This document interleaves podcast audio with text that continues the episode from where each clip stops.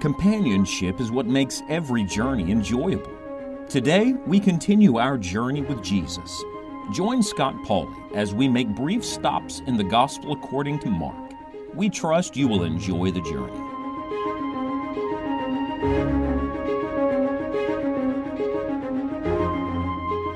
And when they came nigh to Jerusalem, unto Bethphage and Bethany at the Mount of Olives, he sendeth forth two of his disciples, and saith unto them, Go your way into the village over against you, and as soon as ye be entered into it, ye shall find a colt tied, whereon never man sat.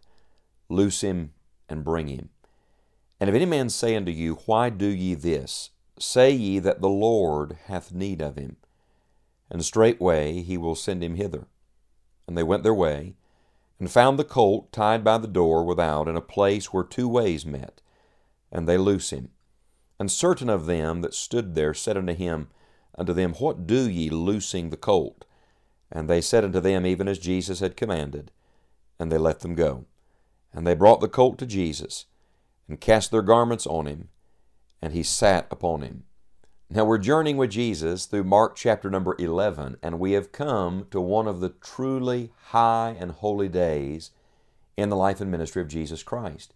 Actually, this was a high holy day for all of Israel. As a matter of fact, uh, this particular event that we're approaching was the Feast of Passover. It is the, the time when all of Israel is celebrating. Uh, Jerusalem is filled with people, travelers from all over the kingdom. And it is at this moment that the Lord Jesus Christ comes to officially present himself to the nation of Israel as their Messiah. Now, we know they're going to reject him. They're going to, they're going to receive him when he rides into the city, but that's all they want. Uh, the same people that are going to cry, Hosanna, are going to cry in just a few days, Crucify him. Remember, the Bible says he came unto his own, and his own received him not. Uh, but this is the event we're approaching. Uh, this is the presentation of the Lord Jesus Christ as their Messiah. And we'll come to that soon enough. Uh, Graham Scroggie, one of my favorite uh, Bible writers and Bible teachers, a great Bible student himself in his generation, said that there's a world of difference between a king's presentation and a king's coronation. You see, here he is presented, but they are not going to accept him as their king. The only coronation they're going to give him is a, a crown of thorns in a few days. But I want you to know this same king that rode into the city of Jerusalem on this colt is coming back again. As a matter of fact, someday the whole earth is going to see him on a white horse, and he's coming to set up his kingdom and to rule and to reign. And every knee is going to bow. I'm glad I know that king. I'm glad I'm on his side. Amen to that, and I hope you are. But the opening verses of Mark chapter 11 that we've just read are fascinating to me because they are not the presentation of the king, it is rather the preparation. These verses almost seem uh, like they're just incidental to the story, and yet I would remind you that all of Scripture uh, has a great message for us, a great revelation for us. I think there's a great message here about the Lord, and there's a great message here to us. Uh, let's look first at what the Lord has to say about Himself. I love the fact that the Lord Jesus knew exactly where this colt was going to be. He knew exactly who owned the colt, and he knew exactly how the disciples could get him and bring him so that he could be used. Now, this is a beautiful picture of the all knowing nature of the Son of God. He is God, He knows everything. And uh, I believe, of course, that the man that owned this colt was a disciple, was a believer, a follower of the Lord Jesus, because all that he had to say to him is, The Lord hath need of him. We'll come back to that thought in just a moment. And yet Jesus knew all things. He had orchestrated all of this perfectly in His wisdom and in His power. And I want to remind you that God is in the details. Years ago, people used to say the devil's in the details. No, my friend, for a believer, the Lord is in the details the good providence of God. The Lord is at work, even behind the scenes, working so many things out in all of our lives for His honor and for His glory. So He's in control of the disciples, He's in control of the colt, He's in control of the owner, He's in control of the circumstances. And I want to submit to you today that our Lord is in control of all the details in your life. And though they may seem insignificant, though they may seem small and minute, the Lord cares. And so there's a beautiful picture here about the very nature of Christ and His ability. But now let's make an application. Let's look on the other side of this story at what God is saying to us. The disciples were sent into the village to find this colt. Now, why a colt? Well, this is the way kings came into a city. So, this is going to be the royal entrance of the Son of God into Jerusalem. And so, there's great significance in that.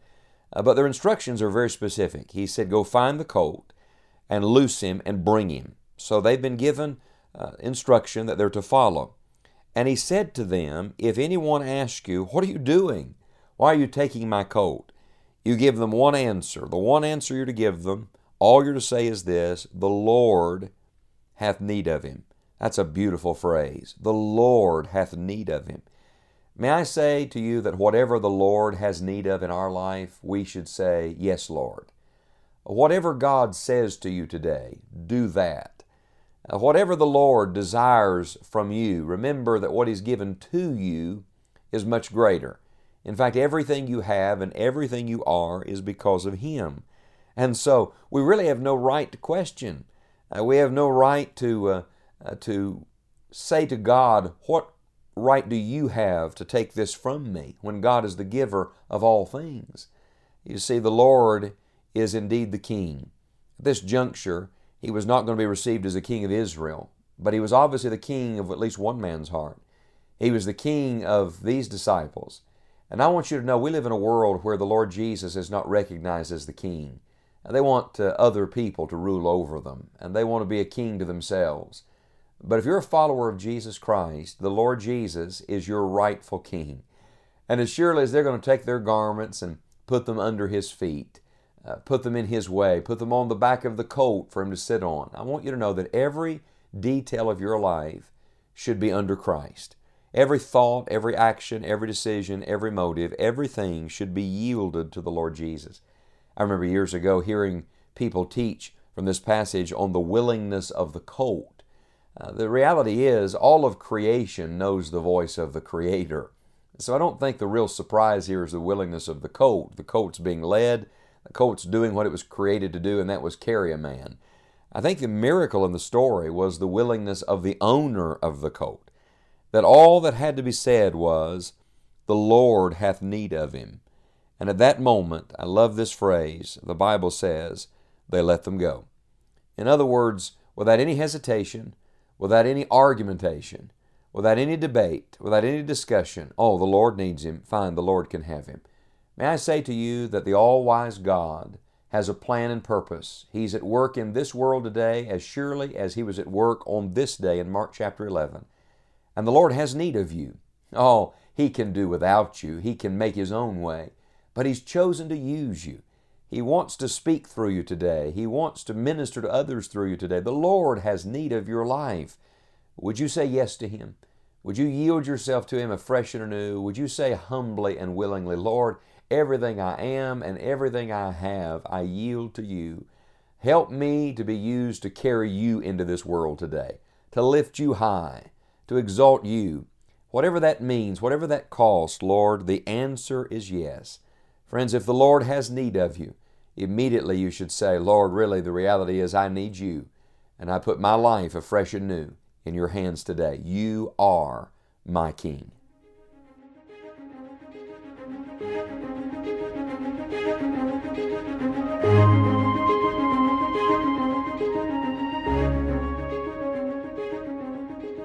Thank you for traveling with us through God's Word. We would love to hear from you and share additional resources for enjoying the journey. Visit us online at scottpauley.org. May God bless you as you walk with Christ today.